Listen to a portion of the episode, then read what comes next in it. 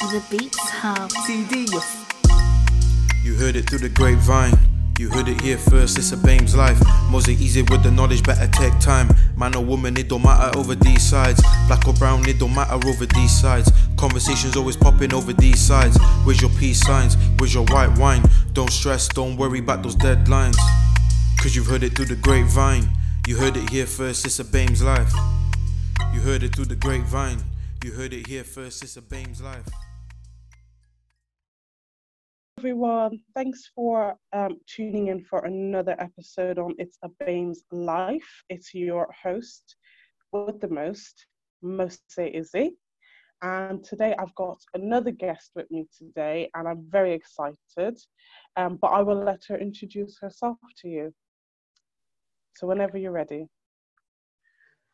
Hi, my name's Joy. I'm a queer British Muslim mixed race woman of East Asian descent fantastic. Only just a few different things there, isn't it? yeah.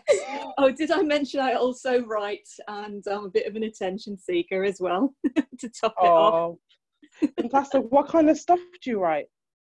Um, mainly fiction, but I also write articles um, based on the uh, identities that I've just mentioned. So oh, it gives me a bit to write about. Yeah. Thanks. Oh, that's nice. And where have you published it? So if people want to um, look. Well, it's a mixture of um, online news um, papers, so places like Gay Star News, um, Huffington Post blog. Um, I'm on Medium as well. Um, so yeah, you can find me there. Fantastic. So loads and loads of places, so nobody has any excuses. There we go. Read me.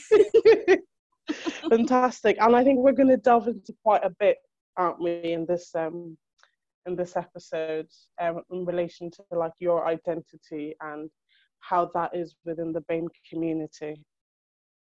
Yeah, there's quite a bit to unpack, I must say, especially um, because of um, yeah, especially because of what's going on out there in terms of the COVID crisis. Yeah, it is. It's quite irritating when I read the news and I keep seeing that, you know, continuously BAME people are the people who are suffering more so with this than anybody else.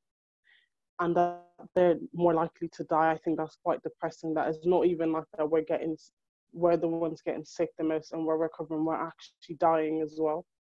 It's quite depressing. Pretty much. Um, it seems that, yet again, uh, the BAME community across the world is the first to suffer under a pandemic this time, but we've always been first in the line. And um, it just highlights the injustices that are shown towards the BAME community, sometimes within um, within our own so-called native countries as well. Uh, there's also the class division. There's also in terms yeah. of wealth and status. There's just so much going into it.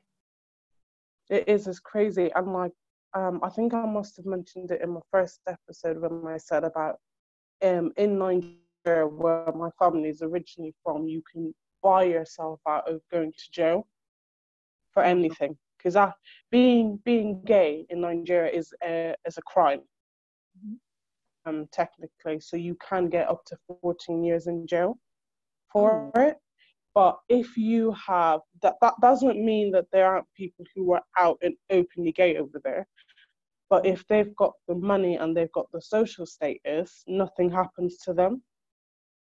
But if somebody who is classed as a nobody or just a commoner is mm-hmm. found doing what they classify as inappropriate acts, i.e., kissing their boyfriend or just holding hands with somebody of the same sex, they will be first beaten in public before even brought to a police station, trialed, and then put into jail for 14 years. Gosh.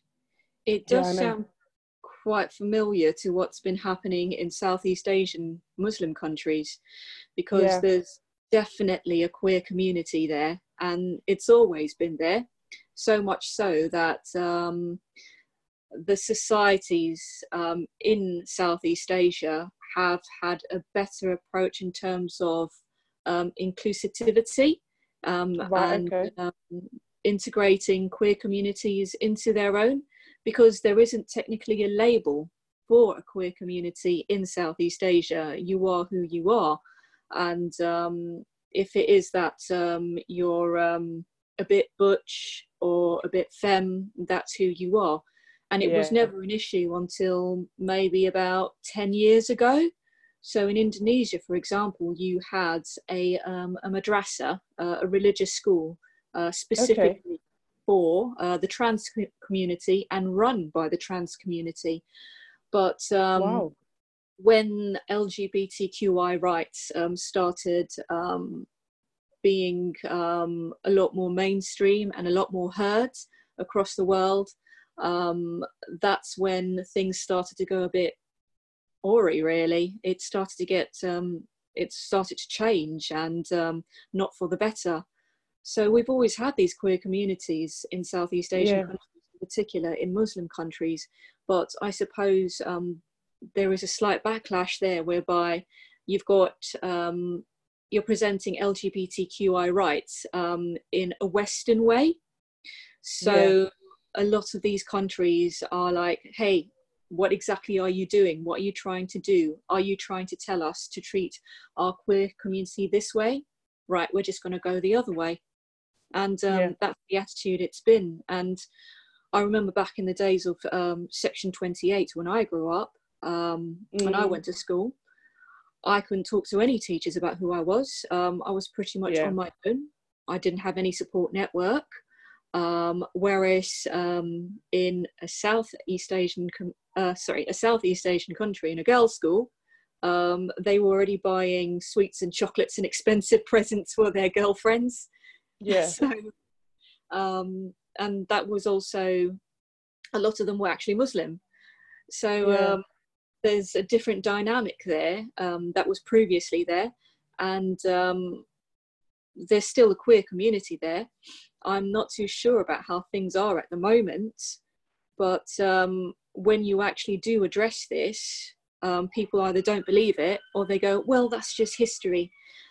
However, I believe that if um, someone was to ask um, a Muslim country or someone from a Muslim country, um, why is it um, that um, you're treating your queer community this way and you actually apply the right so-called labels to them? Like um, say for example in malaysia a tomboy is called a pengkid.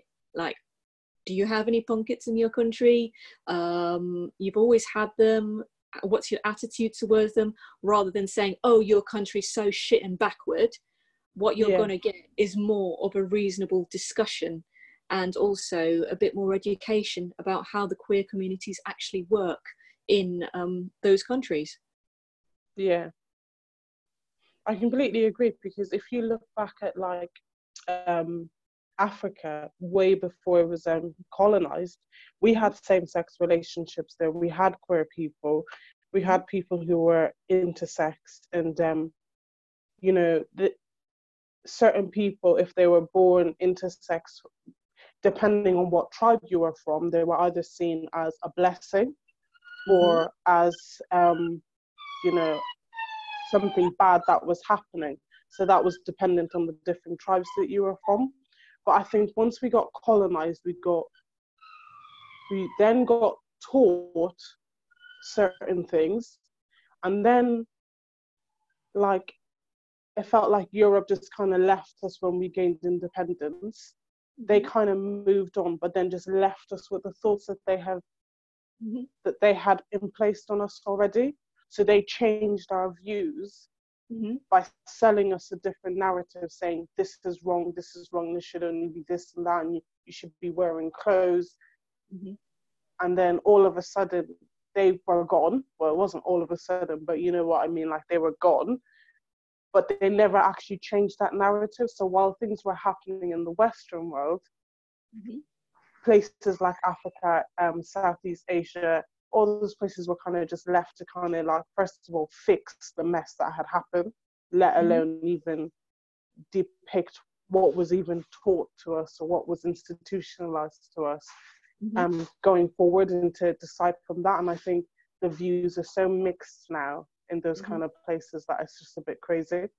Yeah, because they had we had centuries of culture, yeah. centuries of culture, and they, I mean, colonization. What it did was it undid all that culture, and you've got like um, the trans community in in in um, South Asia, for example. They were seen in positions of royalty and nobility. They had they were pretty much um, way up there in terms yeah. of the scale. And um, nowadays, it's a different kettle of fish. And um, colonization, what it did was one thing I really can't stand is that it undid all those years of culture, of integration, and um, then we have been actually been told that um, you've had about what decades to pick it up. You've had decades yeah. to catch up with the rest of the world. You can't wipe out centuries of a culture and expect an economy um, a community and all those countries that have been um, desecrated in different ways yeah. to catch up in a matter of decades it doesn't work that way exactly yeah it's crazy when you think about it, about all the things that have happened. And while I don't want to put all the blame on the Western world, they do they do need to take accountability for some of the things that go on in Africa and places like Southeast Asia because they effectively taught that to us, moved on, and then just carried on. Like when you look at even war, you know, there are certain countries who are a still in war till today. I mean, coronavirus Yep. Lost you there. Sorry. That's all right. Somebody's decided to ring me while I'm recording of all the times. Well, they just have to wait. It can't be it. really serious. Family, it's the family group chat. Oh, bless. there we go. Have you been able to catch up with family a bit more? Um, yeah, we so we started the um we started a group chat for just like the cousins um, and like siblings. So all of us are kind of because we're all in different places. So normally I'm in South Bristol, I'm in Southwest and Bristol. I've got family in Newport in South in South Wales. So we don't normally see each other all the time. But uh, also we then have family like in Exeter, Birmingham, um, North Wales, Ireland. So it's a bit like we don't normally get time to see each other, but now that most of us are either working from home or at home because they've either been furloughed or not working anyway because they're students, because we've still got a few uni students in the fam, um, in the family.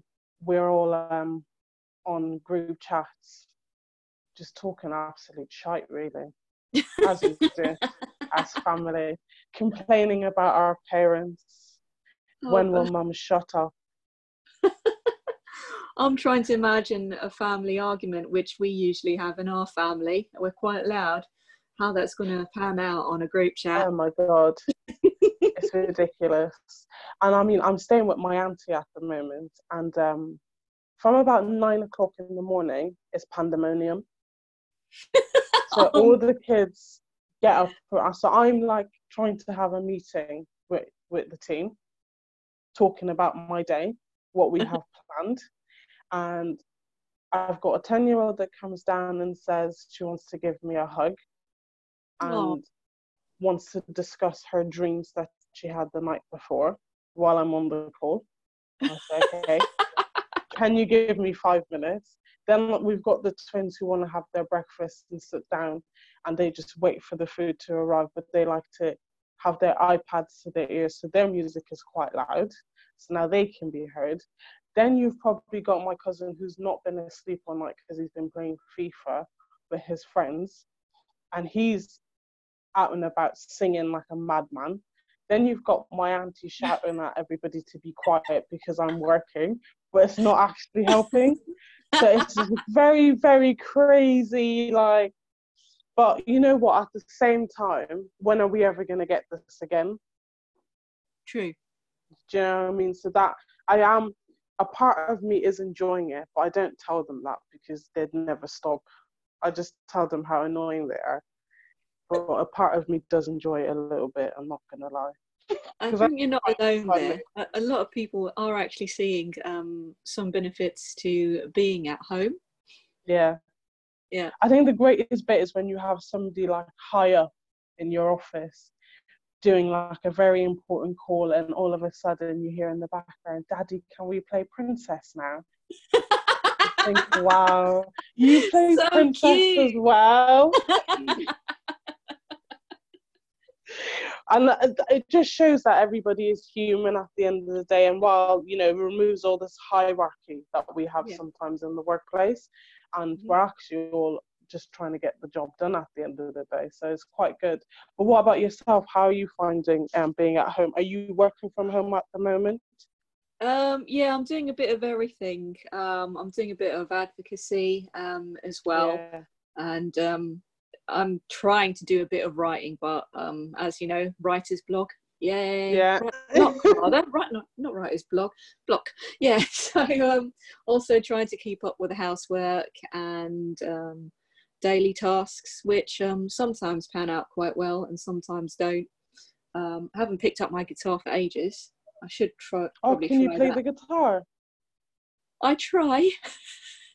I'd love to know how to play the guitar. It's one instrument I don't know how to play. Also, I can't read music, so I really don't know how that's going to work. I don't know which one I'm supposed to learn first. Um, with the reading music, I don't know how to do that either. It's Oh. um play by ear, or with guitars, I guess it's more towards chord, and you just mess Oh. around with the strings a bit. Well, that's how I do it anyway. Fantastic. Um, forgot what I was saying now. What were we talking about? We were talking about the history of um, colonization in different countries and how Oh it yeah, the rest of the world, Yeah. Um, what we were meant to do and how we were supposed to pick it up when it was left in such a mess. yeah. I completely agree. Like I was saying, yeah, with war, for example, there's so many countries that are still, you know, having war to this day that has been caused by the Western world. Yeah. But it gets to a point and they're just like, oh, we're washing our hands off it now. And Yep. all these people are fighting each other. And the reality is, really and truly, if you were to go and pick somebody off the street, would they probably understand why? Why there's so much animosity between two sides? Probably not that much. Probably the people who are fighting don't really know much anymore about why why it is happening. They just don't they just carry on because that's what they've been institutionalized to believe, which is really sad. Mhm. And um it's what it's kind of why I started doing things like volunteering and the podcast as well, because I think we need to start reaching out to people in the BAME community and realize that we need to stop fighting each other. Because Yeah. even within our own cultures, we have so many things that can draw us so apart from each other, which is ridiculous. Yes. And I just think, is there really any need? We're all in the same boat. We're all trying to get to the same place. We're all trying to live in society in Mhm. harmony and in peace. Do we now need to divide yet again within each other to Mm-hmm. carry on? Yep, I completely agree, and I actually do remember the rosy days in my childhood. Um, Yeah. Apart from school, but um, I lived in um, northwest London, and the idea was that if you weren't white English, you were basically part of this massive community, and it was so cosmopolitan and mixed in its own way. So Yeah. um, your ethnicity and your religion, um, to an extent, really wasn't an issue. You still um, had misconceptions uh, because this was what 30 years ago. So there was always going to be misconceptions about each other's ethnicity. Yeah. Um, but the whole idea was that you supported each other, and um, yeah. that w- that was only in certain areas um, uh, that I can remember. What about yourself? Um, so my growing up was a little bit weird because I was born and raised in Europe to start off with, so I didn't really live back home, like in Africa, as they say. So my home is Ireland, but I remember growing up in like a village. Um, we were the only black family. Nobody in our little village had ever seen black people before. Mm-hmm. We had a little farm that we used to milk cows. That was strange to them. I mean, the only foreigners they had at that time really were travelers, and they weren't actually foreigners, they were just Irish travelers. Mm-hmm. So when we were there, they were like, who on earth are these ones and why are they so dark? And I mean, if you saw my family, it, we're not even that dark. Because there's such a mixture of different things, but we were just not white. So to them, that was strange. But in saying that, um, some people were just fascinated by us and would ask questions, and they they were just asking questions because they wanted to know more. Some people were rude. I mean, I remember my parents having um, an African food store, and we used to have to wash the windows every single day for months on end because we used to get um, no chicken nuggets allowed here written on the on the walls. Yeah, I remember you telling me that on our Yeah. early call. Good God. So, and I mean, that was like, and we ended up in the newspaper for that because that, you know, they had never seen racism like that before. They like people who weren't racist had never seen it like that. But then also, growing up in Ireland um, is a very Catholic country in Mhm. general. So, to to one be of the BAME community was strange enough, depending on where you were living, because most of all the um, BAME community were living in like Dublin, like you would here in, in the UK. You would think that the hub of it is in London, and then like it kind of trickles down to all these different places. And while like the UK actually has lots of places where you would find lots of BAME people, Ireland isn't very like that. There are certain places that you probably will still go to today, and you Mhm. won't see anybody of the BAME community just because they just don't live in that area. So um, when when we eventually, when I realised that I wasn't straight, I'll just, just Mhm. say that because I wasn't a lesbian, I wasn't bi, I, I didn't I didn't know what pansexual was at that time. I just knew that I wasn't straight. I didn't just like guys. Mhm. To then go and tell your nun, who is your teacher, Mhm. that you are gay Oh while boy. being the only black girl in the class in an Mhm. all girls secondary school is an absolute no no that's not happening Mm-mm. because Oh God, I can't imagine. imagine how many hail marys and our fathers i had- would have to say to try and get rid of that sin at the next confession Oh Lord. So you And did actually tell her? Yeah, we did. Oh, um, no, I didn't. I didn't actually say anything until I left Mhm. secondary school. Um, officially, like I didn't come out of Some people knew already, but they would have been my, my close friends. Mm-hmm. So we, they would have kind of known. Some of them we were dating, so it was kind of like secret, but it was all hush hush. So in school, there was no like you did not give any sign that you were potentially not of the straight heteronormative world because that was just not gonna it wasn't gonna fit into what the school had as an ethos i mean when Mhm. you're being taught by nuns Mhm. you can imagine what that ethos looks like and every wednesday is confession Oh and my I God. used to, yeah, and I used to lie in my confession because I couldn't tell them I was gay. So I'd just be like, yeah, I hit my sister yesterday. And the priest would be like, two Hail Marys and then one Our Father. I'm like, all right, cheers, thanks. Can I go now?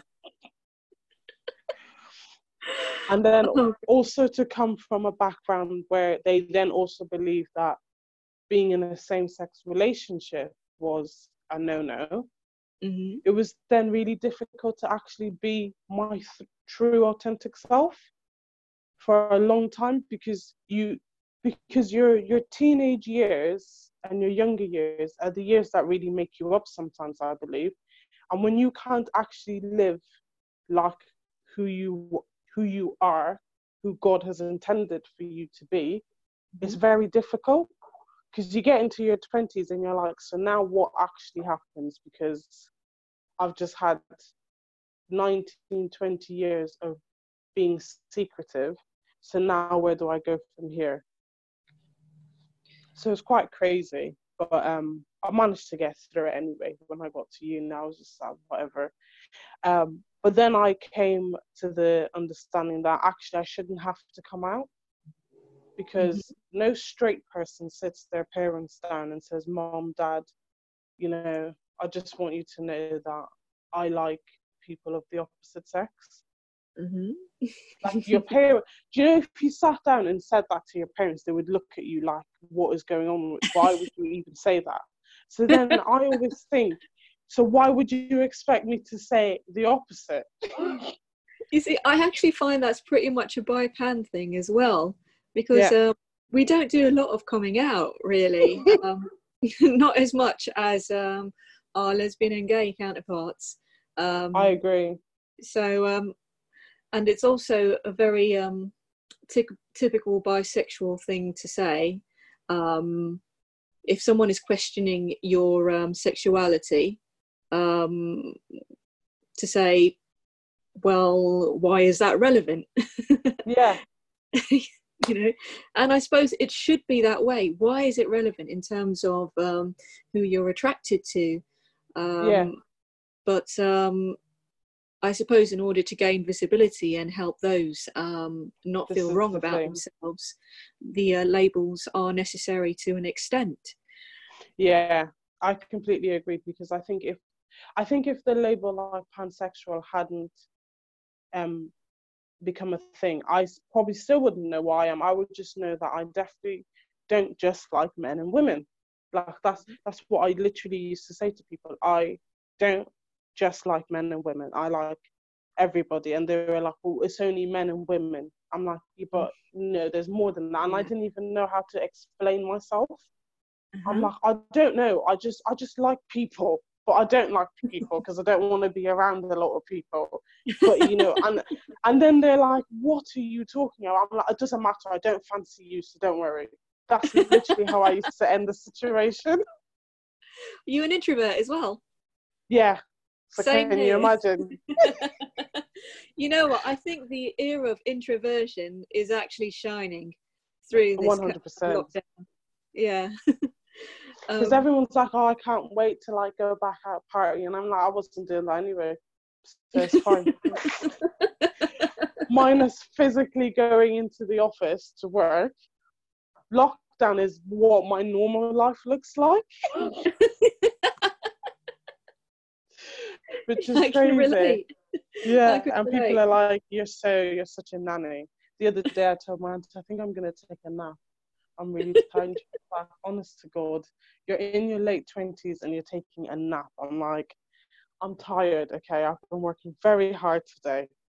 It's it's no better on the other side because I'm oldish and um, I still go out clubbing. Um, and um, a lot of people who are younger than me are like, "Are you sure you really want to do that? Don't you just want to settle down?" And I'm like, I am settling down. I'm settling down and having a party every two, every um, what, two or three days in a week. Um, yeah. so uh, we don't get a better label either. No, we definitely don't.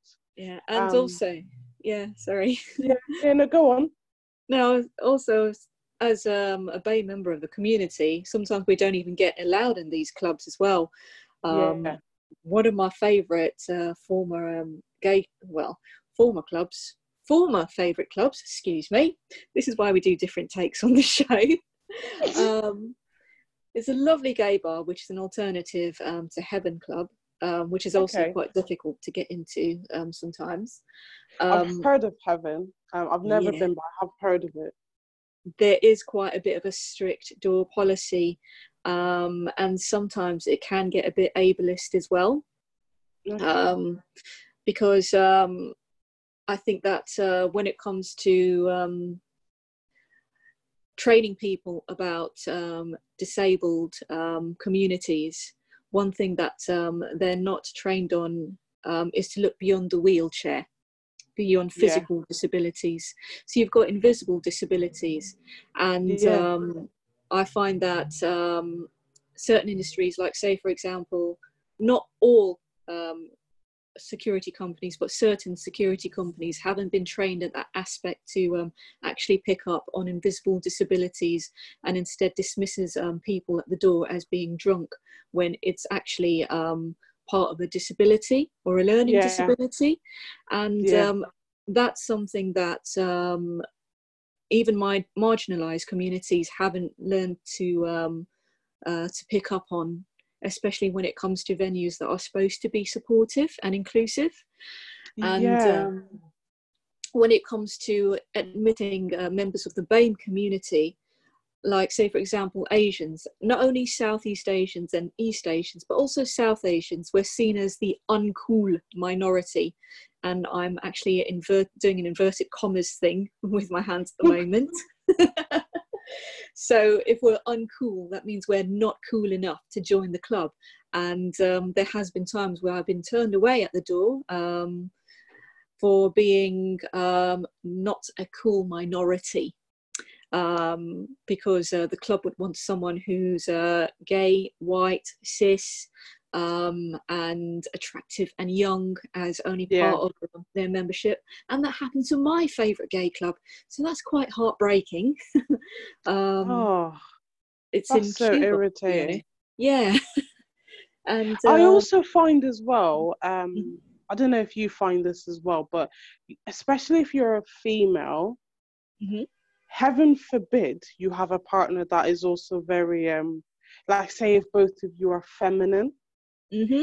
I wouldn't say that I am the most feminine of women because I, you know, love my masculine side of me as well. So depending on how I'm feeling, I can be a bit more feminine, a bit more masculine, depending on the day of the week. Because mm-hmm. um, I'm very fluid like that. But mm-hmm. there have been times when I've been out with my mm, um, ex partner and she was quite feminine, and. I'm maybe dressed very feminine and I would be stopped at the door and they would say, because they were expecting the typical uh, white couple, one butch looking, for example, mm-hmm. one very feminine looking, to mm-hmm. walk in together. They then see two um, feminine women, one's BAME, one's white. Okay, do you, and then they would they wouldn't question her, but they would question me and they'd be like, "You do understand that this is a, a gay a gay bar or a gay I, nightclub?" And I'm like, "Yes." I've got that before. Um, That's why I'm here with my female partner, who is of the same sex as me. And they're like, "Oh, so you're gay as well?" I'm like, "Yes." And they go, "Oh, you don't look gay." I'm like, "What does gay look like?" Like, what does gay look like? Why do you tell me that I don't look gay? Oh God! I remember walking into the Richmond Arms in Richmond, which was a gay pub, and um, I was quite feminine at that time, and uh, they thought I was a DVD seller. Wow! exactly. wow. pub's closed now, but I don't care. I yeah. don't like being mistaken for a DVD seller. And, no. Um, I pretty much rocked as a femme, but thank you very much for adding to my insecurities. yeah. But and then I and then I, you know you have the extreme opposite that you know if I go out in tracksuit bottoms, a pair of runners, and maybe I've got my do rag on, nobody tends to look at the fact that I've got like massive tits. Like I, I can't even lie, they are not not noticeable. But they would just go, "Excuse me, sir." I'm like, "What? I'm not a sir. I'm a miss." And they're like, "Oh, sorry. I thought you were a man." And but they and they still carry on to justify it. I'm like, "Shush! Just shut your mouth. Say sorry, and forget it." Don't justify and tell me what you thought because you weren't thinking you could just say excuse me and not add the gender to it like i don't True. understand why we need to be so gender specific all the time it's an old age sort of um, culture that we've got and that we're learning to overcome as well Yeah. Um, I mean, we've only just started separating. Um, we're not separating, but taking off the um, uh, gender labels on clothes and on toys, haven't we? yeah. And even then, there was quite a bit of an outcry from it too.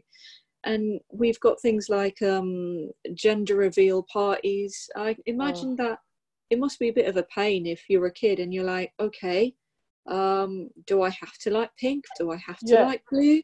Do I have to like dollies? Do I have to like football it's ridiculous. based on gender alone?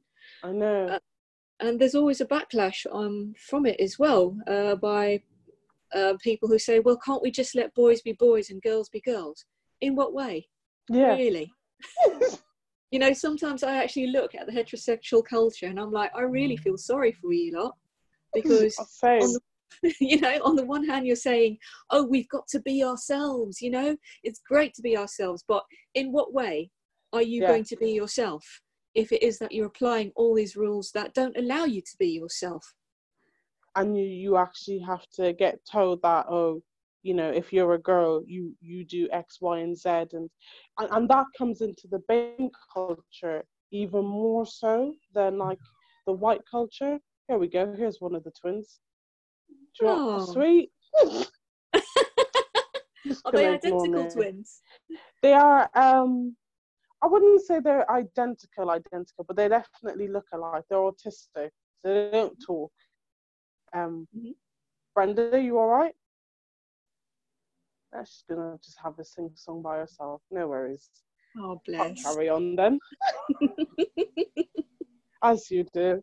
Um but yeah like it, within the BAME community Mhm. that's where I see it even even more so because if I even just like say black people, Mhm. the moment you are born, you are institutionalized to believe that the woman cooks, cleans, looks after the husband. Mhm. It's like women are trained to be good housewives Mhm. while men are trained to succeed in life. Why does me succeeding in life have to be marriage and children? And Why see- can't I be the CEO of a company? Exactly, and that's the thing. There, when it comes to powerful um, female figureheads in BAME communities, they definitely do exist, and they Yeah. probably are a lot more common than um, Western um, female powerful figureheads. Exactly, yeah. They don't get any attention at all. It's actually considered as part of the package. I think there's a lot of pressure on um, BAME women in particular to succeed in absolutely everything they do. So, Yeah. in terms of their career, education, um, homemaking, um, Yeah. being a spouse, being a mother, you've got to be excellent in absolutely everything. Um, we're seen as superhuman um, Yeah. rather than just human, which is flattering, but also bloody tiring. And what's more, we're not even getting recognized for it. Um, No. Not that we're expecting stickers or people to pray to us, but you know, a bit of recognition once in a while. Yeah, Would Maybe, be um, absolutely fantastic. it'd be nice if we also ended up on the front cover of Forbes or New Scientist magazine instead Yeah. of um, instead of your usual um, male scientist or once in a while um, a blonde chick who has done quite well as well in the science field. Great, but what about us? We're here. Yeah. We've been here for ages. It's crazy when I think about it because um, I was having a conversation with um, two lovely ladies the other day, and um, I was saying to them that it's quite funny because in my workplace, although it's very um, it can be quite male orientated, actually some of the people who are really in charge, like the top top people, are females. Mhm. So even though we might have more males, we've actually got more females in power. hmm And they were like, that's really interesting that that's taking a turn. And when I say females, I'm talking about within the BAME community, outside of the BAME community as well. We've got quite a mixture of them in, in different areas within the in, within the company. But but you don't see that a lot. But and that's one thing I'm quite grateful for where I work is that they, they are very empowering when it comes to things like that. They want to see you succeed. And once Mhm. one gets there, they're doing everything they can to get everybody up there. But that's all well and good within a company organization. What Mhm. happens when I leave that organization to go somewhere else? hmm And we're back to having all males at the top and everybody else at the bottom. And then we only get some women that get to the top. And like you said, they're usually the blonde chick that's done quite well for herself. Or you then get the one BAME person that's made it, but no one talks about them. Yeah, I do They're recall. within the within the organization, but that's about it. It would never go any further than that. It's um, it's pretty much institutionalized, isn't it? And um, yeah. there are also companies that deliberately put um, BAME and LGBTQI uh, managers at the top, um, Yeah. just to say, "Hey, we're diverse, we're equal." Uh, Yeah.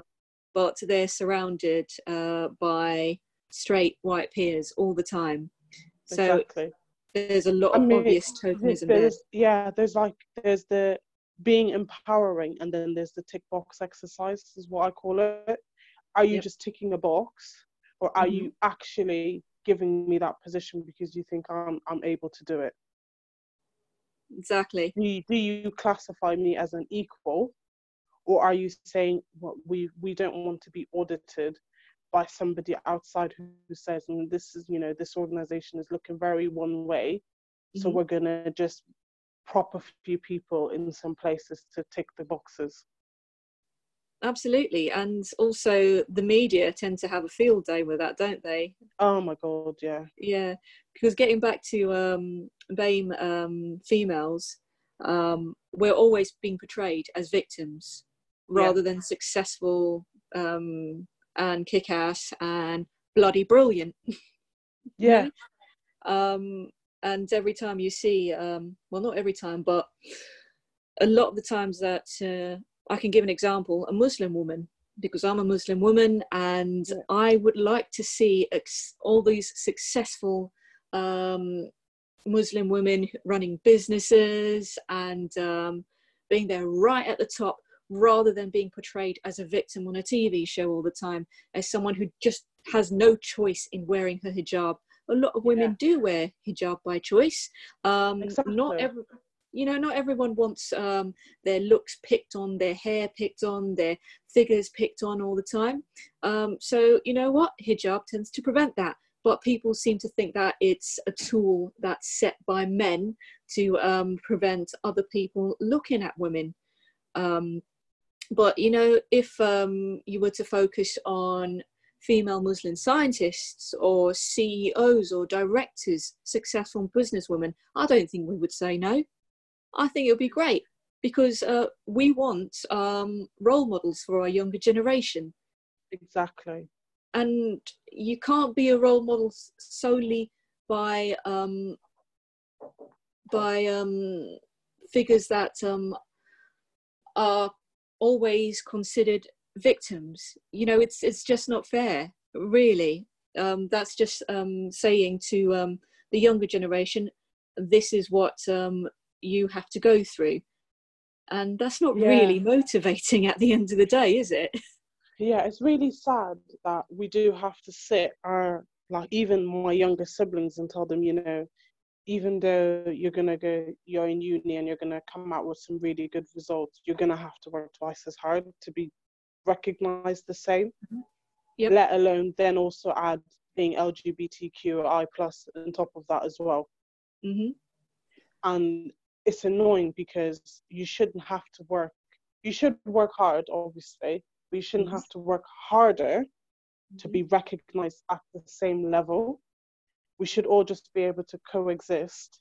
And if i do better than you i do better than you. End of story. It shouldn't be that i've had to put in way more hours and not get paid to be Mhm. recognized when you can come in do nine to 5 Mhm. clock out clock in and the likelihood of you getting a promotion before me is inevitable it's Yep. not fair and it's quite Exactly. irritating that that that still happens to this day and it still happens in a lot of places and a lot of places are just doing tick box exercise and they're having a few people but like you said about the whole hijab thing it really irritates me with that because i wear a headscarf like i was saying to you Mhm. before we start um before we start um we started recording and in christian faith back back in the olden times women had to cover their heads going into church. And because i grew up in an african church before i you know was much older and left and went somewhere else i grew up with that mentality. Now it got to a certain point where you could actually choose to do that or not. I still to this day when i go to church will cover my hair. And that's a choice that i make. Mhm. nobody has ever forced me to put that on my head. Even as a child, there were still women in the church who didn't put it on their head. No one ever said anything to them. But Mhm. when I put it on my head and I tell people, you know, I like to cover my hair for religious purposes as well, they're like, oh, first they tell me, but you're not a Muslim. So why are you covering your hair? Okay, not just Muslims cover their hair. Wake up. Mhm. Did you not Yep. pay attention in RE? What's wrong with Exactly. um, and secondly, it's my choice. I Yep. can put whatever I want on my head, and I don't want you to comment on my frizzy hair today. I just want to cover my hair. I woke up, I didn't want to brush it, and I said, you know what, I'm going to pop a head, head wrap on. And there have been times where I put my head wrap on and um, it looks kind of like a hijab because I, I wrap it around my shoulders. And people were like, oh, have you changed religion from wh- when I saw you last? What? Just like, you know, who says that I have to be one way to do something? I can do what I like. exactly. and I, it's just so bizarre to me because I don't ask somebody why have you dyed your hair blonde. You're not. You're not from Denmark. You know what I mean? Like, have you suddenly changed where you've come from? Obviously, they would look. And this is the thing. Like when we say, you know, put things into perspective before you start asking questions. How would you feel if somebody just asked you that random question? You'd obviously be like, well, obviously no, I, I haven't changed where I come from. That's a silly question. So what makes your question valid?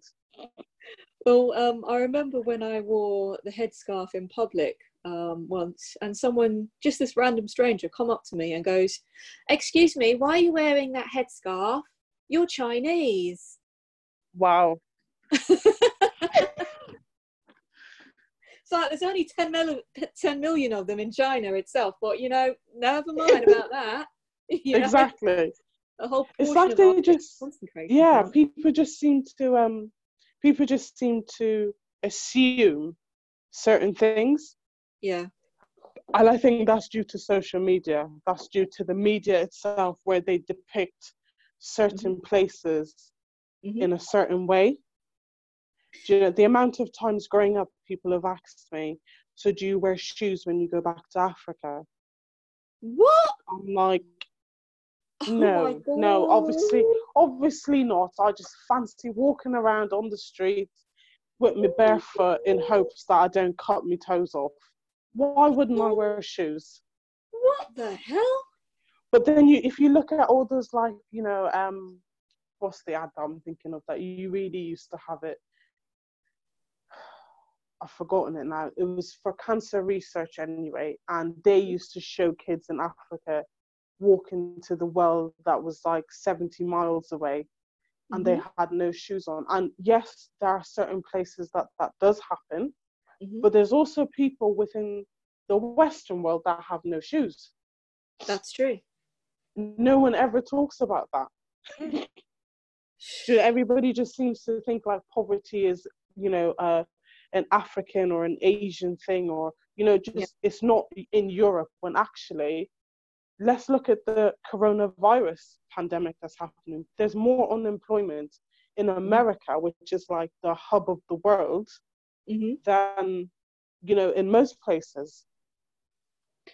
And what it does is it creates a bigger division um, Yeah. for those on um, those in poverty in Western countries as well, because um, it doesn't give them any coverage on what they're going through.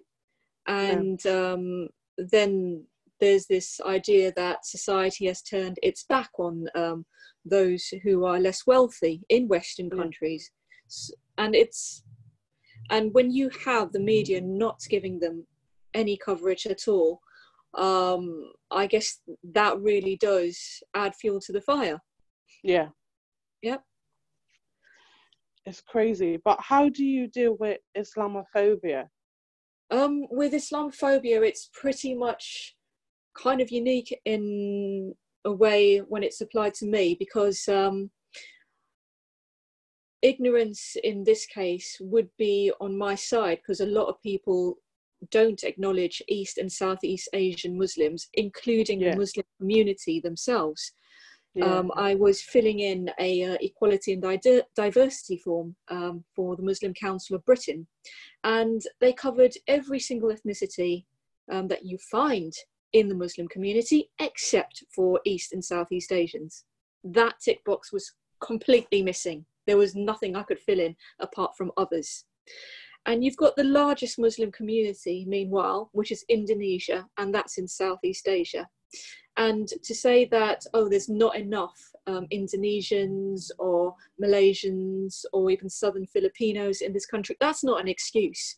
Um, yeah. Because in every single mosque that you go to in Britain, you will definitely find a Southeast Asian or Far East or East Asian um, face praying amongst you.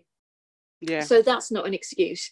And um, we get treated like holiday destinations, basically. It's more of a case of, oh, your country's so liberal. Um, and um, oh, I've been to Bali before. It was lovely there. It's never about um, seeing us as part of the community. It's seeing us yeah. as more a offshoot of the community, yeah. Muslim community. So we're not really taken seriously um, in that sense. And we've had female Muslim clerics for centuries in China. And um, when it comes to um, talking about female figureheads um, in Islam, we could use that argument. But because yeah. it's um, an argument that um, would be strengthened from an East Asian country, people push it aside. Yeah. Um, so um, with me, um, personally, as a um, Muslim of East and Southeast Asian descent and South Asian descent, I actually have passing privilege, which I do acknowledge. Um, so I haven't had Islamophobia face to face, but um, my relatives have, those who are darker skinned than me, those who are more visibly Muslim than me, those who wear the hijab, those who have um, beards and skull caps. Um, some of my relatives um, have had to um, plan their route um, properly in terms of going to other countries on a holiday. They can't really yeah. Go and take a transit flight because if they take a transit flight, they get they might get stopped on transit and probably um, questioned and it's a massive palaver. And um, some of uh, my hijabi relatives have to take off their hijab and probably probably replace it with a hat when they go and uh, visit certain parts of um, uh, this country so that they don't get harassed. Um, my mum used to get called the p word on the phone because she has a muslim name so um, so ridiculous so we've got um, ignorance coming from different sides. We've got ignorance coming from uh, the non-Muslim community, but we've also yeah. got ignorance um, coming from the Muslim community itself. Yeah, it's. I find that so bizarre that, and it goes back again to all the divide that we have within us. Yes. As well, I mean, we want to be accepted by the wider society, yet we're struggling to accept our own which doesn't make sense to me. It doesn't. And I, and I, I completely get that because um, I, so when when I was with my partner, I used to say to people, you know, when people are like, "Oh, I've just seen this lovely flight for thirty quid there and back," I'm like, "Well, I can't go there. If I go with my partner, I'll get killed." because one, I'm a Christian, it's a Muslim country. Two, I'm I'm gay, going with a female partner. What happens if we accidentally hold hands or somebody accidentally sees us kissing when we're trying to be secretive? That's it. It's game over. So I used to tell people like, you can't, we can't just book a holiday and not think about it. Oh While we don't choose to be gay or choose to be part of the BAME community, this is just how how we are. Everything else is a choice going forward in order to protect those identities. And it's just sad that religious communities tend to cater more for privileged um, identities compared yeah. to disprivileged, when it was the whole point of religion was to represent those who were, who were underprivileged and exactly. to make things fairer for everyone. Fun. And we're definitely not seeing that right now. Well, yeah, I mean, look at the world, look at the, the amount of people that are dying, the amount of people that are looking for food parcels just to feed their family because they were already living paycheck to paycheck. Mm-hmm. But yet, there's people who are comfortably at home, not really doing much, complaining that they want everywhere to open back up because they're getting bored. But they don't ever have to worry about what's in their bank account. And they don't even think my neighbor next door could be could not have eaten for the last three days. And the fact that people are dying, not even just from coronavirus, mm-hmm. but they're dying from other things as well starvation, other illnesses because they can't get help mm-hmm. is absolutely sad. And then that to be within the BAME community the most, what does mm-hmm. that then tell you is that we're the ones who are usually doing the low low jobs that people don't want to do. And um, think they're better than their, you know, those jobs are beneath them. And only now that we're we're actually getting recognition for it. But yeah. how many lives has it lives has it taken for the BAME medical staff to be recognised for what they do. You know, well, I don't know if you saw. Um, there was an article. This would have been about two months ago when this all first started kicking off. When they were mm-hmm. saying, you know, thanks to the NHS staff and the Daily Mail, the Independent, they all had pictures of people from the NHS. But what do they have? White people. Not one BAME person, not even mixed race. That doesn't make but sense. We know, yeah, but we know the yeah. NHS is mainly made up of BAME people. Exactly. but yet exactly. you've picked the whitest of the whitest, and I'm not discounting, you know, yeah. the white race, mm-hmm. but at the same time they are intentionally discounting our race. Exactly.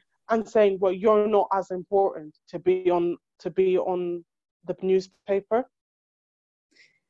It kind of is saying that our lives are more disposable in a yeah. way. And that's pretty sickening. And I think um, that sort of has contributed towards um, how things are now in terms of the outbreak. Uh, because yeah. um, initially, uh, COVID 19 was just seen as an outbreak that affected yellow people. It affected yep. people from the mystical east. So why should anyone give a shit? Yeah. Um, but um, it spread to us, and um, even now we're still um, we're still dehumanizing um, BAME members of the community, and yeah. um, the East Asian and Southeast Asian community are feeling the full brunt of it at the moment. Um, of course, yeah. Because um, one we have always been homogenized um, by those who are not non-East or Southeast Asian, even though um, within our communities uh, it's the complete opposite um, that kind of has contributed towards the uh, um, the sense of community that we do have, which frankly speaking um, isn't that strong, to be honest. Um, so I'm going off on a tangent there because this is quite a passionate discussion. no, carry on. Um, the um, whole idea of um, anti East and Southeast Asian racism is quite unique in a sense because um, people um, look at our particular community and think there's a model model minority. The whole model Yeah. minority thing has just basically um, backlashed on us this time because we have over the years and over the centuries have faced um, racism. And um, it has also got to the point where it's quite violent. So Yeah. you will have um, violent anti-east and southeast asian attacks because we're considered the so-called soft race. Therefore we've got a walking target on our head all the time. Um, but um, people just um, don't recognize it that way or it's seen as quite normalized. Um, I remember back in the 90s there was a case of this um, woman this woman who was Chinese and she worked in the job center and uh, there was this disgruntled guy who walked in and um, he wasn't happy at all. So what he did was he took it out on her and pushed her to the floor um, he was um, quite um, he was a lot more bigger than her and Yeah. he uh, trampled all over her chest um, broke her rib cage um, it affected her heart therefore she died um, you've got cases of um, restaurant owners um, chinese restaurant owners and they would report um, that they're getting racism um, hurled against them against their businesses and uh, because um, it's just seen as an isolated incident rather than actual hate crimes. Um, Yeah. Next thing you know, you've got a dead restaurant owner, Exactly. right? And um, you've got, um, there was also uh, the case of um, a uh, Korean guy that was thrown on the train tracks, got killed. And um, I wouldn't be surprised at all if it was a racist attack because, again, soft target.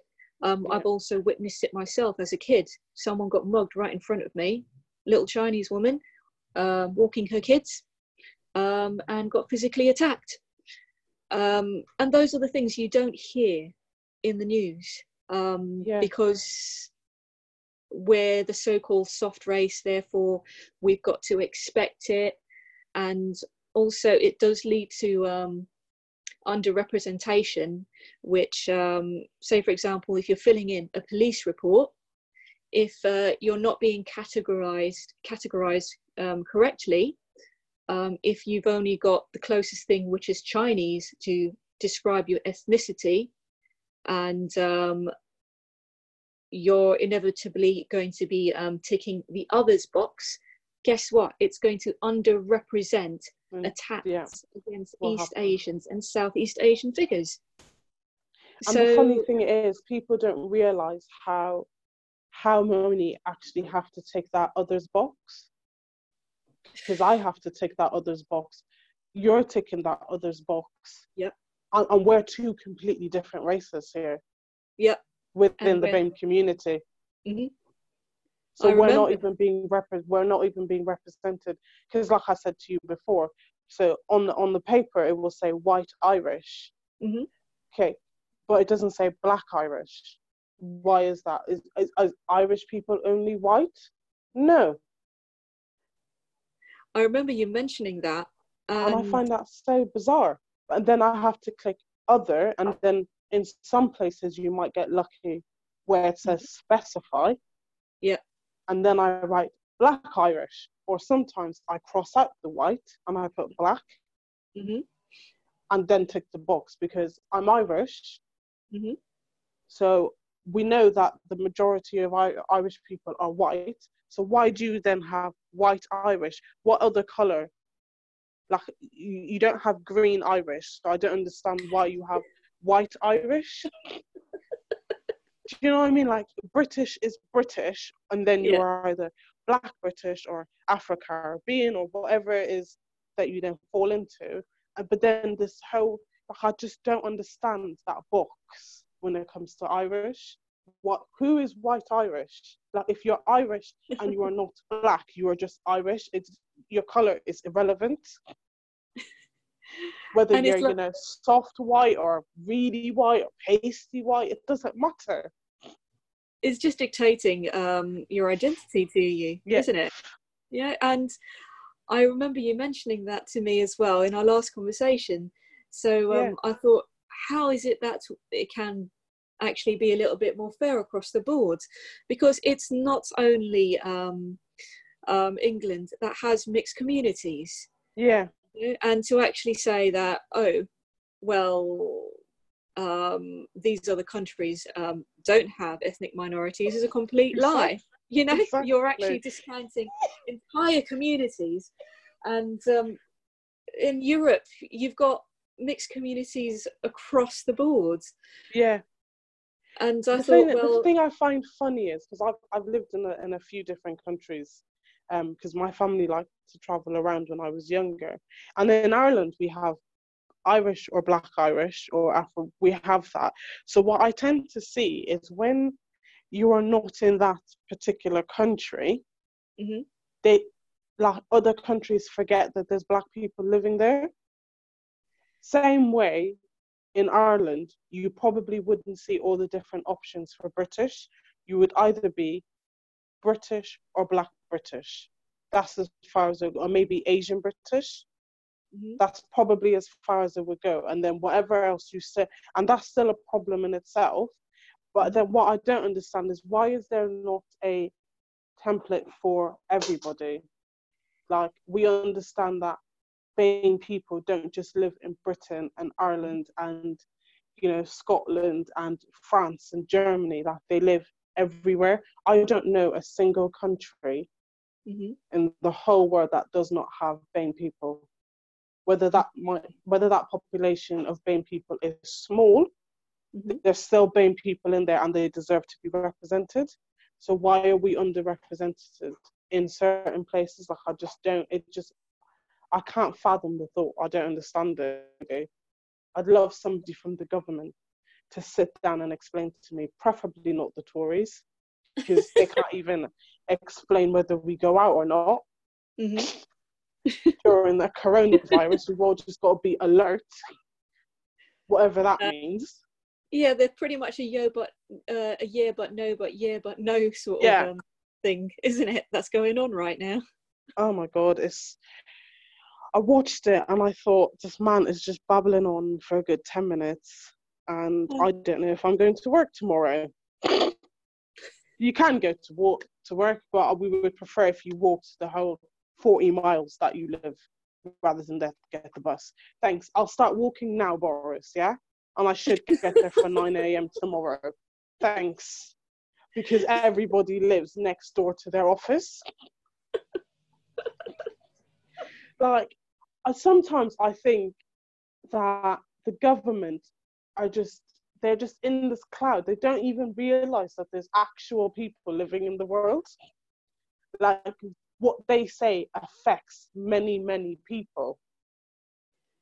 Well, you know, they had an opportunity to actually open dialogue with East and Southeast Asian countries to see how they can actually deal with the pandemic.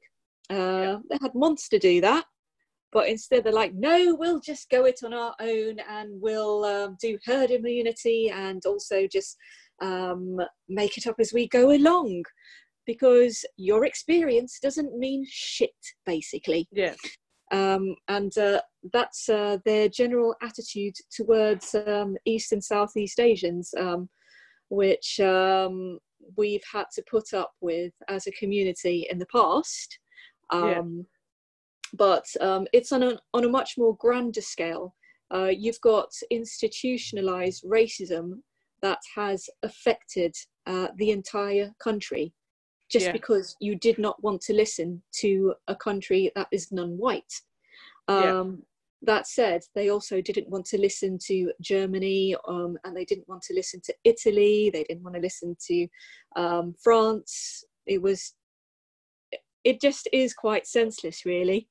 you know, it's crazy. It is crazy, and the funny thing is, they didn't want to listen to the African community either. Instead, no, they were more they were more um, interested in the fact that we've got lower deaths mm-hmm. in Africa.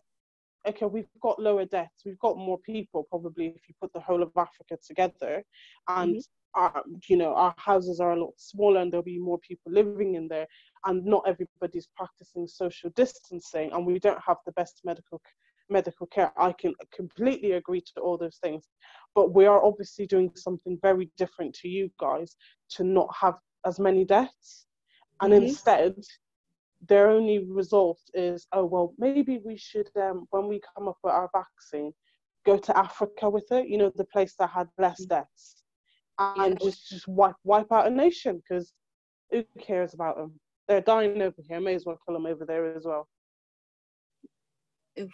Like, hello? Yeah.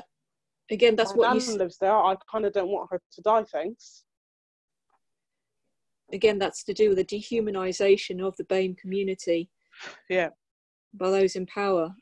And it's absolutely disgusting. I actually do um, remember seeing that. And I was like, why do you want to test out a vaccine on a community that has a low infection rate?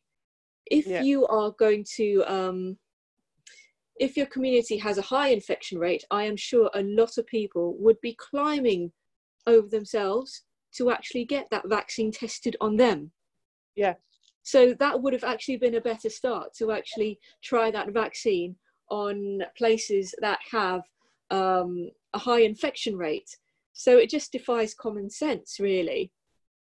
And yet these people call themselves scientists. Yeah. Um, which is a bit of a mindfuck, really. I, I, just find this so bizarre, and you know, I've said it, and I will keep on saying it. If I have to go and stand on the borders to not allow a scientist in to use my people mm-hmm. as guinea pigs, then that is exactly what I will be doing. Because absolutely not will you be turning up a vaccine that you don't know will, whether it will work, what the side effects will be, and then just test that and go, well, if they all die, well, they all die then. Like our lives is not more disposable than anybody else. And all coronavirus has taught us is that actually leaving it in the hands of the government, they will choose people. They will choose who to save.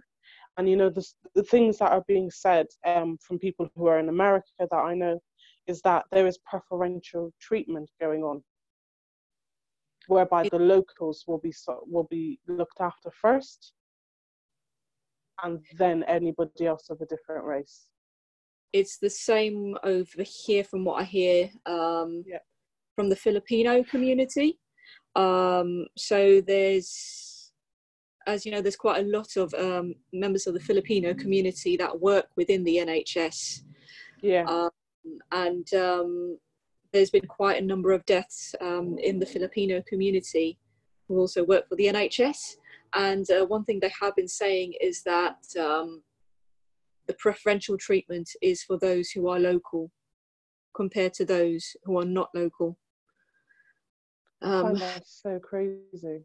And I actually do remember um, before COVID 19, um, going back um, to um, anti East and Southeast Asian racism, there yeah. was one NHS um, nurse who was from the Philippines, and the NHS accidentally killed her. Wow. And um, accidentally killed. Yeah, they fed her the wrong sort of um, medication or something like that. So um, she left behind um, her baby and her husband. And uh, you know what they did to say sorry? They deported yeah. the husband and the child. Lovely, as you do. Yep. So that did make headlines, but of course, nothing was really done about it. Nothing that I know of. Of course, yeah. Because hey, you know, soft little East Southeast Asian person don't need to deal with it. It. I mean, okay, it does sound quite. I mean, to certain um, individuals, it sounds um, quite a chip in the shoulder reaction coming from me. Yeah. Um, but um, people have said it to my face. Well, look, you're a soft race. Um, people have also said, um, you're not people of color. You're not really BAME because yeah. you don't face enough racism. But yeah. If the racism isn't called what it is, if it's called um, an isolated incident or just bad luck, guess what? um, yeah, it doesn't get classed as that. It's ridiculous when yeah. I've, that really, really bugs me when somebody says it's an isolated incident. No, it's not. It's somebody's life that's been taken here incorrectly because you failed to do your job. Yep. Simple as that. You failed to do your job and you should be reprimanded for it. And people never seem to understand that concept.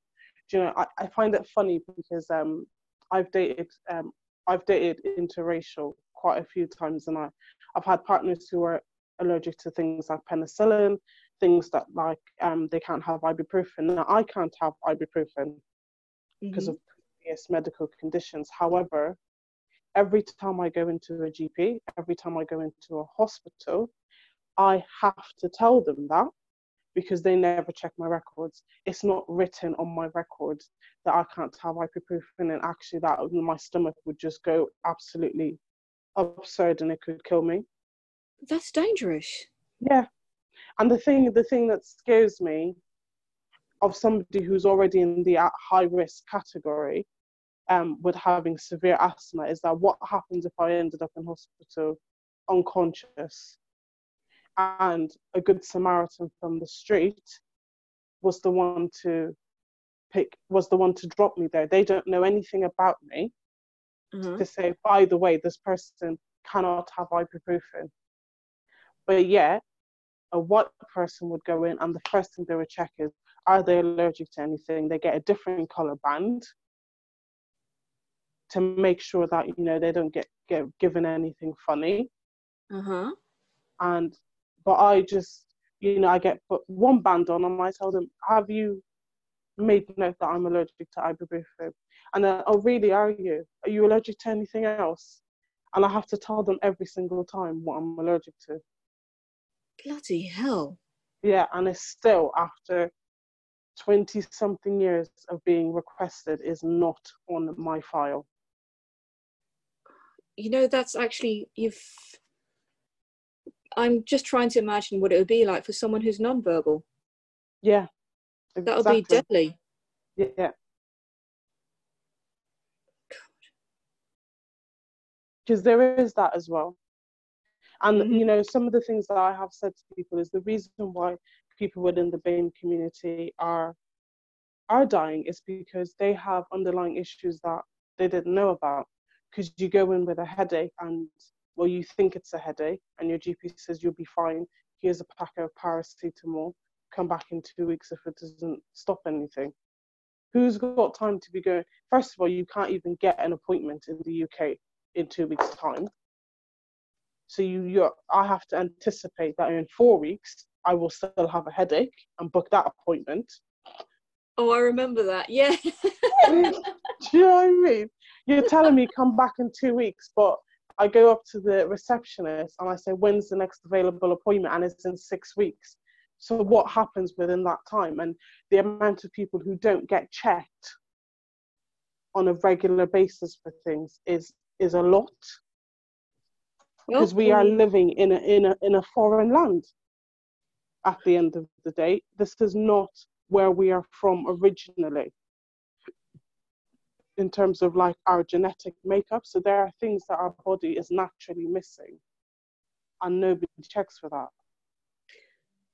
um, I remember when I visited the doctor for some uh, medical treatment myself, um, they only noted me as Southeast Asian, but I've also got South Asian blood. I'm mixed yeah. race.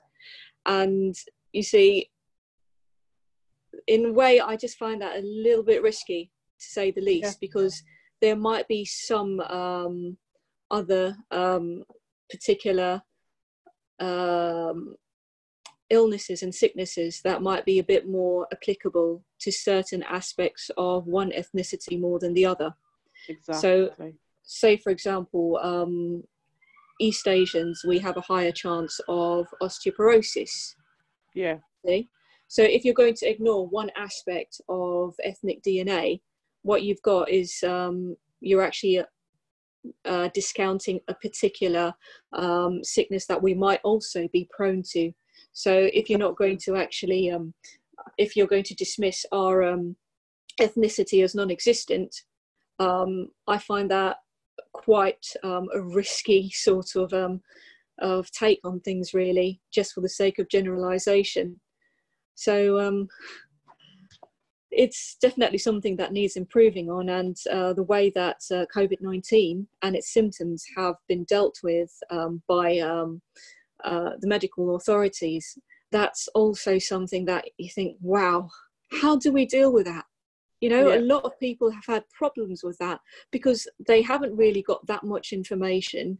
You're told to stay at home if you've got minor symptoms, um, but if you've got underlying health issues that you don't know about, um, what are you going to do? And also, exactly. if so, if someone's of a high risk ca- category, what are they going to do? What what would what would be the time that they have to go to hospital? And in hospital, you've also got um, the risk of um, being transmitted over there because you're in a in a COVID environment, exactly. and it's just bloody scary. Meanwhile, um, in certain other countries, um, you haven't got that because they've got a low infection rate. In Vietnam, you've got a minus death rate because they've got less road accidents now due to lockdown. Yeah. Um, I would also like a minus death rate due to lockdown. You know, yeah. I think we all exactly.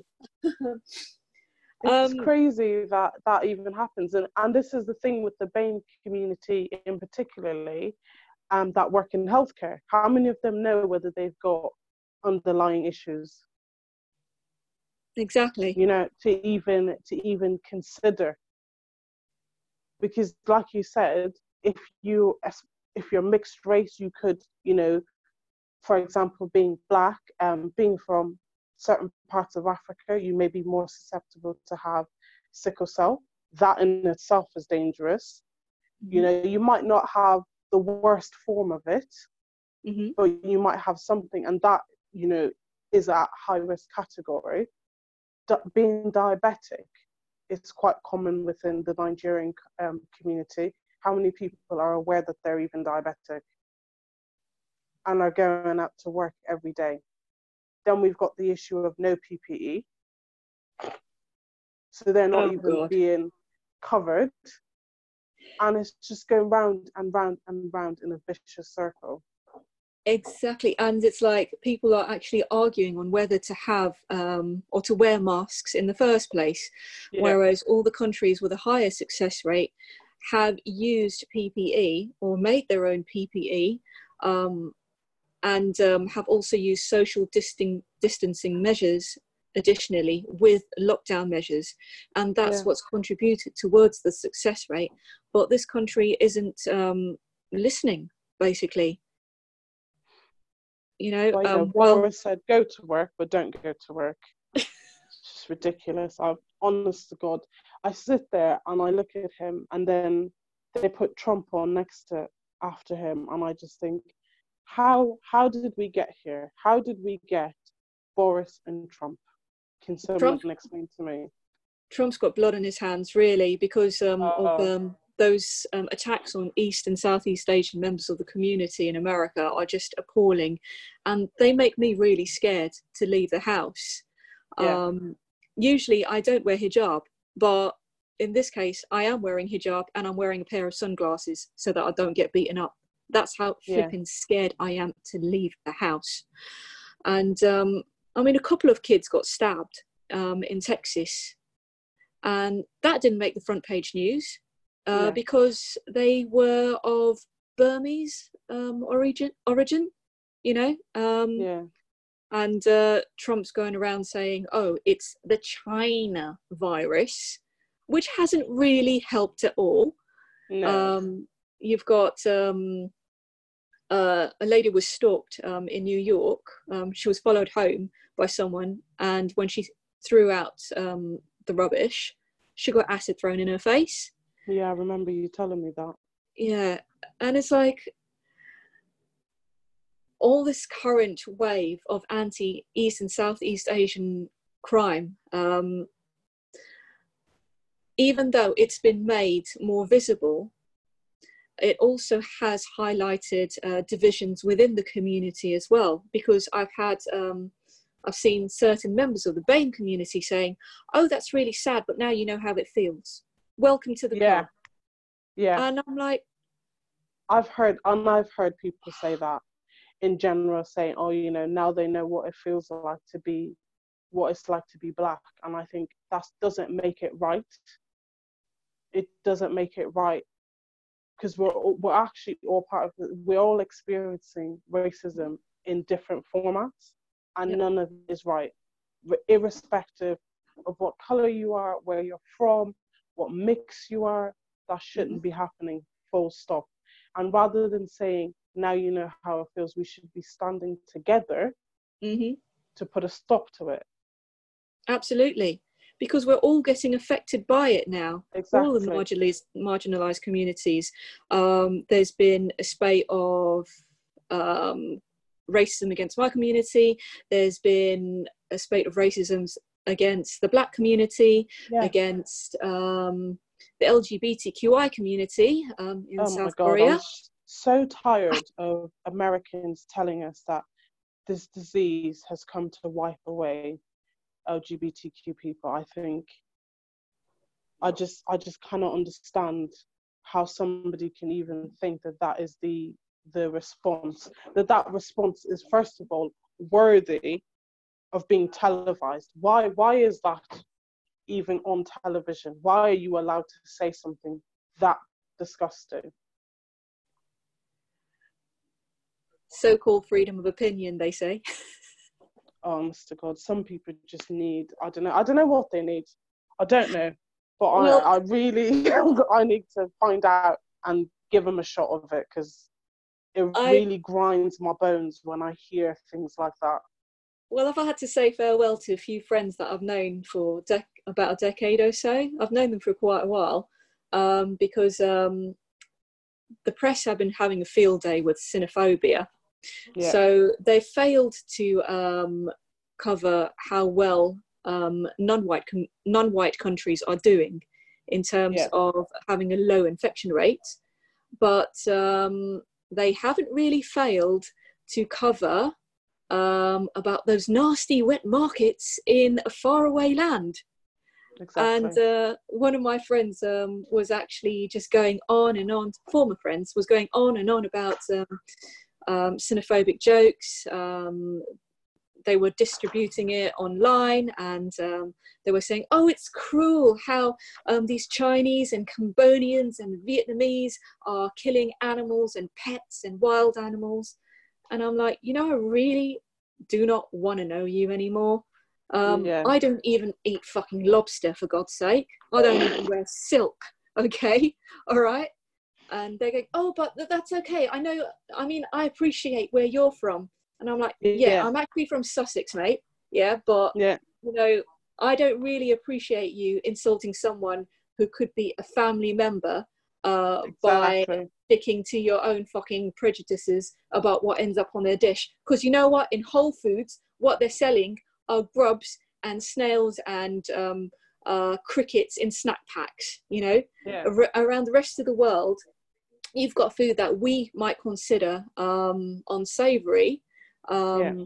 I've seen um, I've seen different dishes like um, snails and um, uh, sand lizards and squirrel um, ending up on someone's plate, but it's not East or Southeast Asian, so people don't say anything. You know, I remember back in um, the day when we had work experience, I was about 15, and one of my bosses just pointed to me during a discussion and said, Look at her country, they eat dog. But yeah, people have said things like that to me as well. They're like, "Do you guys even have pet dogs? Like, do you guys consider dogs as pets in Africa?" I'm like, "Yes, we do." Why would you even ask that question? Did you have a pet snake growing up? No, I didn't. Because you know what? Oh. Snakes are wild animals that are not meant to be pets anyway. And I there's can't more believe white they would ask you people. Yeah, And there's more white people that have reptiles as pets than Mm-hmm. anybody else. So it's like Tiger King and his lions. Carole Baskin killed her husband, whacked him. Can't convince me that it didn't happen. Fed them to tigers, they snacking. What's happening? Carole Baskin. yeah, you know, And? Carole Baskin. this is what really annoys me. So, um, you get certain ignorant people, and you get certain cultural practices um, happening in um, BAME communities, and people think, "Oh, that's what that community is all about." Yeah, Yeah. but when you get um, people like Tiger King, for example, um, they don't represent the entire white community. They No. are restricted. Uh, it's they are seen as individuals. Individuals. Yeah. Whereas we and are seen. as one collective that are all Yeah. doing the same thing and yeah we're all just very strange and that's really irritating because we're all individuals in our own individual right as well Like no one's culture is perfect. Um, no I, I mean, I acknowledge that there's a lot of colorism that goes on within Asian communities, in particular, Southeast, East, and South um, South Asian communities, um, and um, it's pretty fucked up. Um, and I wish it would stop because um, certain members of my family have um, grown up um, thinking uh, that they're less attractive because um, they may have um, darker skin, and it's happened to some friends of mine as well. And um, of course, I can't really understand it from their point of view um, as Yeah. well. Um, but also, I think, how on earth can you actually hold on to a culture like that? You know, um, this- yeah i really it's, it, it really grinds me with things like that because i've obviously i've done an episode on um colorism in itself um but i just one of the things i've always made sure to do because if you were to ever see my whole family we are an array of Mhm. the brown shade from very light hmm to incredibly dark hmm and one thing we all do is we all believe that we are beautiful. And that's something I preach to all my siblings. You're beautiful in your own right. Don't let anybody ever tell you anything different.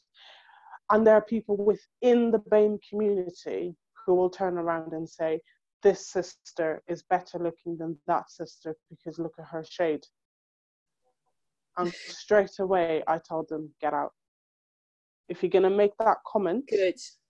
you need to get out because everybody is beautiful in their own right. And i'm very i'm a very free person when it comes to my body and things like that. So i don't care who's looking at me. But i'm i'm purposely like that so that other people will see that if you don't give a shit hmm if you don't fall into the trap of giving a shit people will stop. Yep. Because it was something that used to happen a lot more when we were younger and didn't know what to say. And as soon as some of us got older, we were like, I don't actually care what you say, and I'm still going to be able to bag whoever I want to bag, irrespective of my shade. hmm They automatically stop saying that because now you you shouldn't be comparing siblings to each other in terms of looks anyway. Everybody's different you know and i always tell people the only person that can insult my siblings is me. And that happens behind closed doors and we can all laugh about it but we all know when you know we, we still wouldn't say things like your color is worse than mine or black and that's just not something that comes into our head. But when we go outside of our homes there's so many people hmm that will make comments and say oh your sister is so much darker than you. So I've actually um, stepped out the house with a relative who follows um, the uh, Indian side of the family. Um, so he's a lot darker than me. And he got mistaken for my toy boy. Wow. Is he good looking? of course, I would say yes, because I'm right, biased then. with my family. I'm proud of my family too. Exactly. Um, it's just crazy that people even like come I don't know why people would ask that question. I once got asked if my siblings were my children because I'm much bigger. You know, and I'm I'm also proud to be a plus size woman, like 100 percent mm-hmm. I rock I love my curves, I've rock my like I I've said it many, many times. I have no problem walking naked on the street. I don't care who's looking at me because it's my body. Nice one. But there's people who take the fact that I'm bigger mm-hmm and I'm from a family of 12 kids, and I'm the mm-hmm. first one. And I've had people ask me, Did I give birth to those children? Oh my God. And I think, what what makes you look at me and think that I have birthed 11 children? I would have had to start when I was like seven. Ah! like, that's not okay. And and then when you tell them, no, they're my siblings, they're like, oh, you're so big for your age. Oh my God. And that that's a very black comment to make. That's a very black people comment to make in general. And you just think, and you're so foolish for your age. How unfortunate. They usually tend to shut up after that. but nice you know, we we've got so much work to do within our own communities and we need yes. to break down the bias within our own communities absolutely and then also break down the bias within the other communities outside of that which is the white people about what they what they think they know about us because that's mm-hmm. the other problem is they think they know everything oh, there is to know about us when actually they don't they only see some certain bits when they go on holiday. They don't actually get to know the culture. They don't get to know what the people are like, what everyday life is like. It sort of um, ties in with what you're, what I'm thinking at the moment as well, because um, what we've had to deal with as um, East and Southeast Asian communities is that um, from within our own communities, uh, when um, it's um, in a Western country, the a lot of our elders, not all of them, but a lot of them have dealt with um, racism that's been hurled against them by just shrugging it off and going, saying, yeah. just ignore it and go, and it will go away. And um, yeah. Um, and the way to deal with it is to work hard for the younger generation um, so that they will have um, some foundations, some decent foundations to work with. Yeah. And um, what has happened is that because we've shrugged all that racism off um, um, to the point where it's considered normal to use the C word against us um, and to hurl God knows um, really bad takes on our um, so-called native languages at us because sometimes I do get people screaming "ni hao" out of a racing car uh, on the street wow. at me in the middle of nowhere. Um, because we've had so much of that, which is a bit like Chinese water torture, excuse mm. um, the um, comparison, yeah. but that's what it's like. It is absolute mind fuckery. Um, we've pretty much had um, a um, institutionalized version of racism where it's considered quite normal um, for all of that to go through um, as an East and Southeast Asian person. When I was at school as a kid, um, I pretty much thought that it was standard and acceptable, believe it or not, to have someone pull their eyes to imitate mine and um, to say, um, to make silly Bruce Lee noises around me and to spell my name um, like something off um, a takeaway menu. Um, you know, and it's always ridiculous. been a case.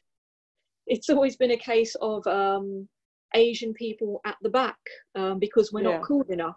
If you look at RuPaul's Drag Race, for example, um, and the contestants there of Asian origin, they're always last to be selected in a challenge, and yeah.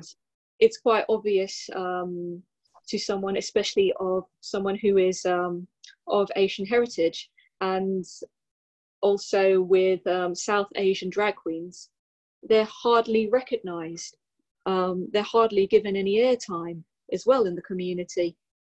Yeah. Um, but it just gets back to my point whereby we've had so much institutionalized racism, it's considered normal to the point where it dehumanizes us. And um, the um, recent attack, victims of the attacks um, against East and Southeast Asians right now are elderly and uh, children. And uh, people are shrugging it off still, and they're just saying, "No, you've had it coming to you. It's your fault. You've uh, created this virus." yeah. And um, I've had members of the Muslim community who are also saying the same thing. And they're saying, oh, it's your fault for eating cat and dog and being barbaric with um, what's on your plate. And I'm thinking, do you know something? That was exactly the same thing was said about halal meat months Yeah. ago. You know? So um, you've also been a hated figure primarily because of your religion barely Yeah. months ago and um, yes, we've had uh, certain pockets of society who are also blaming uh, Muslims for COVID 19 outbreaks as well. it's just tiring that we continue to be targeted in so many ways that I just think at what point does somebody think, you know, we keep blaming these people, but also they're saving our lives. Yes, absolutely. keep blaming them. Maybe if we actually got to know them properly, we'd have a better understanding. But they don't bother to do that. They just wait for the next problem. And when you say the things about, you know, being institutionalized to believe that, you know, some of the racism that we get is accepted. And I do believe that, like, um, even, you know, as early as or as late as our parents, I would say, who come to the country to make a better life, they shrug it off and believe if they just work hard, then you will be able to like you'll be able to go to a better school, you'll be able to have more education than them. But what they're not understanding is because they've because all these generations have failed to fight for their rights, Mhm. we're now starting to do it for the next generation. Yeah. So actually, we haven't gotten it hasn't gotten any easier. Education is better, Mhm. so we're able to articulate ourselves a bit better. But other than that, we're actually we're still very far behind because everybody else has allowed it to just go on, and they And didn't also- get behind the people who were actually like trying to fight for it enough. and also there's the disunity within communities as well because um, if you're talking about the east and southeast asian communities for example um, our community representation isn't as strong as our Yeah. BAME peers and uh, that's because there are divisions within the community itself so um, you'll find east asians stick with east asians southeast asians stick with um, southeast asians um, and then it boils down to nationality as well where Chinese stick with Chinese, Filipinos stick with Filipinos, Vietnamese stick with fin- um, Vietnamese. Yes. And although it's one way of, it's our way of saying, hey, we're not this monolith. Look, there's different countries and communities within us. It also has kind of, um, it also has sort of um, split the community to um, an effect whereby um, we um, are affected um, in terms of strength. Yeah. So we can't look past the nationality. And Yeah. therefore, what happens is that we end up in this sort of vicious cycle whereby um, we don't want to be presented as um, a monolith, but at the same time, we've got a fragmented community at the end. And um, it's um, led to um, underrepresentation because strength is in numbers. And exactly. we're the third largest ethnic uh, minority in the country, but we're also um, one of the most um, underrepresented. Um, and uh, that I find that is quite um, unique um, in dealing with. I remember when I lived in a London borough, West London, I wanted to find a uh, support group for East Asian women um, because I was going through some um, ethnic um, based problems myself. So I needed yeah. the community. And I called up the council and I was like, is there maybe a Chinese Women's Association I can go to? Or any East Asian Women's Association I can go to? And yeah. they just said, you know what, we actually did try approaching um, the East Asian community. And um, they just said that um, we have no use for it. They just refuse to um, start up a little community service of their own. Yeah, and that's the other thing as well. We need to start teaching people within our community about mental health. We we so much believe that we can just shrug things off and it's okay. And actually, we face so much trauma, you know, from trying to move to a different country, you know, having to juggle the fact that you you're growing up in one culture, but you also still have your own culture when you're at home. You know, my parents were very much African when I got home. Didn't matter what Johnny in school told me. You know, I can't just stomp my feet and get biscuits. I'll get clapped around the head. Simple as. I remember trying to explain um, watering cans in the toilet um, and also a no shoes in the house rule.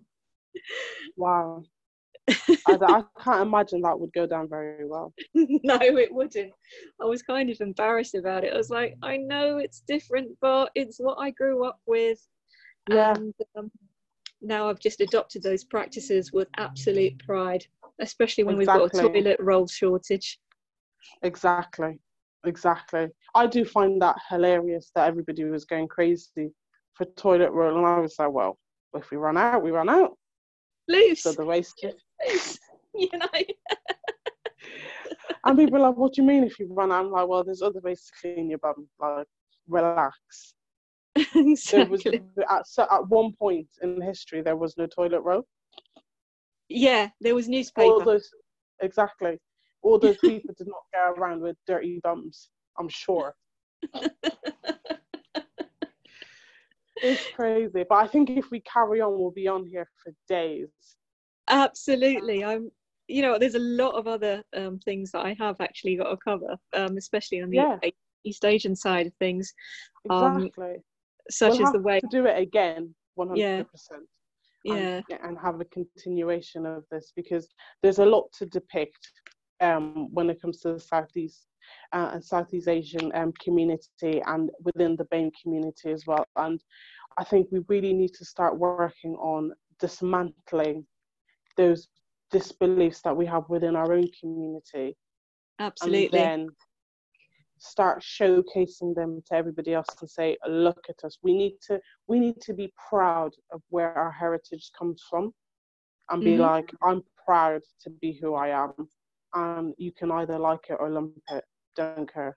It's what I tell people now anyway, so and I've like yourself, I've I've gotten rid of so many friends, not even just because of the the pandemic itself, but just in general with the kind of comments that they make. And I just yeah. think I if I have to keep telling you 10 mm-hmm. years down the line not to say that, then yep. you're not you're not taking it in and I'm not gonna be your friend because I'm done with that. I'm not here to have to teach you. That's what school is for. And if school can't get it into your head and I've tried and you're so institutionalized to think that these jokes are funny, then I'm done with it. And sometimes it takes for you to walk away for people to actually sit down and realize. And I find that even with the LGBT community, the things that people say as jokes, you know, oh, but back then gay meant happy. Okay, well, it doesn't now, so don't make, don't play around with the word because for some people it's very difficult to say I'm gay. Yeah, exactly. And we actually should have that support system in place, especially coming exactly. from a highly marginalized community. Exactly. Um, yeah.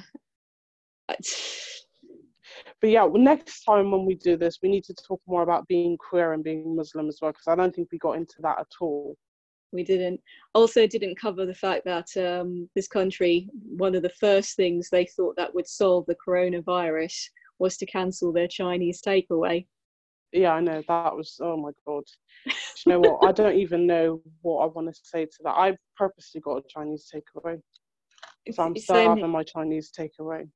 Same here. I've been actually shopping at my um, East Asian uh, supermarket um, and um, just shopping in solidarity, really, because a lot of East Asian um, uh, businesses have been affected and gone Oh bust yeah, because of covid-19 I've still been shopping. Yeah, I've still been shopping in my African food stores. I'm Yep. still gonna eat what I want to eat during this time. I'm not gonna survive on um white bread all the time. I do love white bread. Mhm. I almost they almost thought I was celiac, and I told them it's just not possible. Like I I'd rather have a sore belly than not eat bread. Well, it's time to support smaller um, businesses as well. exactly. But um, yeah, I still shop in my African food stores and buy the things I want to buy because I like I like them. They taste nice. My food Yeah. tastes good. I'm gonna carry on.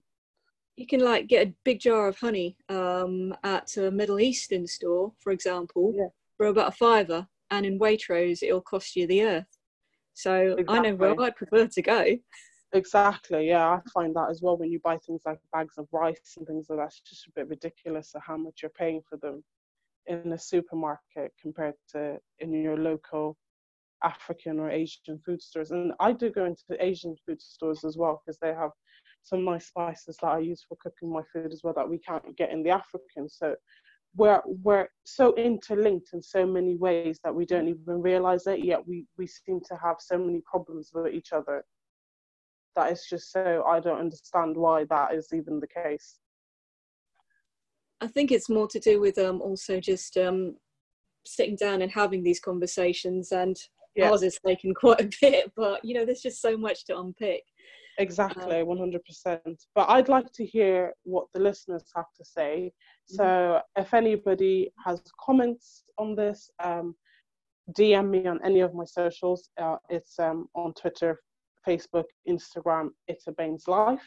Um, or you can send an email to it's Baines Life at gmail.com. Just telling us about your opinion, your experiences that you've had, dilemmas that you may be facing, um, how how you cope I suppose. You know, that would be interesting to see how other people cope with some of this. And if there is more Southeast Asian women, BAME, men, all of you out there, can you just like let us know? Just, I don't know, say hi so that we know that you exist and there's more than just joy out here so that we can like all connect and reconnect and actually start to like work as a community. Fantastic. And um, I don't know about you. Do you want to share socials um, for anybody to find you? Um, yeah, you can find me on um, JM Arrow uh, at Twitter, and um, sometimes also as Joy Mohammed. Actually, marketing is not my strong point. Do you mind? Hang on a sec. Let me just find my Twitter handle. No problem. Also, um, just to let everyone know that I've also updated the inclusive um, pride flag with a gold stripe to represent East and Southeast Asians, and that Wow. will be on my Twitter page. So feel free to share. Um, and well, I shall be a bit of stealing that. I'll be stealing that in a few minutes, so don't you worry.